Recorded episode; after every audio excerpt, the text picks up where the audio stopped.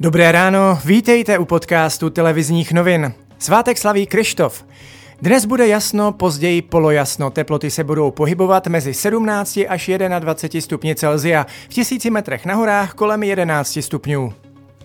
18 jednotek hasičů výjíždělo večer do areálu bývalého podniku potraviny v Přeštické ulici v Plzni, kde vypukl rozsáhlý požár. Kvůli zásahu byla na několik hodin uzavřena také nedaleká železniční trať.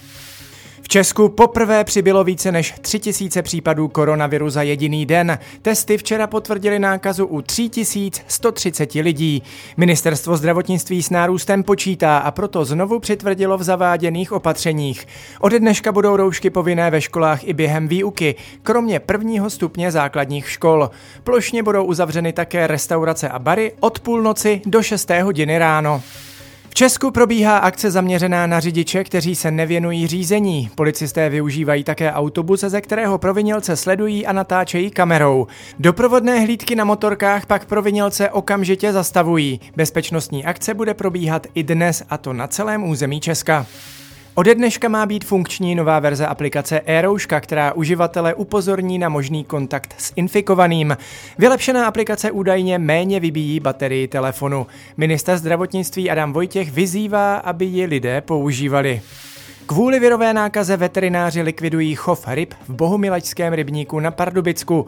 Je možné, že se onemocnění rozneslo kvůli povodním. Milionové škody by měl zaplatit stát. Bouře Janus ve středozemním moři zesílila na Medikán, podobný tropickým bouřím.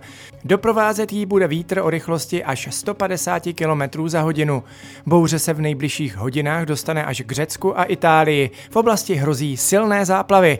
Na ostrově Zákintos jsou očekávány až 7-metrové vlny.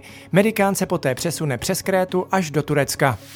Tým Alexeje Navalného oznámil, že byl ruský opoziční politik otráven v hotelu. Novičok se nacházel v lahvi s vodou. Původně se domnívali, že byl přidán do čaje na letišti. Navalný se stále zotavuje v berlínské nemocnici. Od dnešních 9 hodin ráno musí mít cestující z České republiky na Slovensko negativní test na koronavirus, který není starší než 72 hodin, nebo musí nastoupit do pětidenní státní karantény. Lidé by měli počítat s namátkovými kontrolami na hranicích. A ještě ze sportu. České fotbalové kluby vstoupily do bojů o Evropskou ligu a zatímco Liberec prošel úspěšně do třetího předkola, Jablonec své prokletí neprolomil. S Dunajskou středou padl 3-5 po prodloužení. A to je z dnešního podcastu televizních novin vše. Mějte fajn den.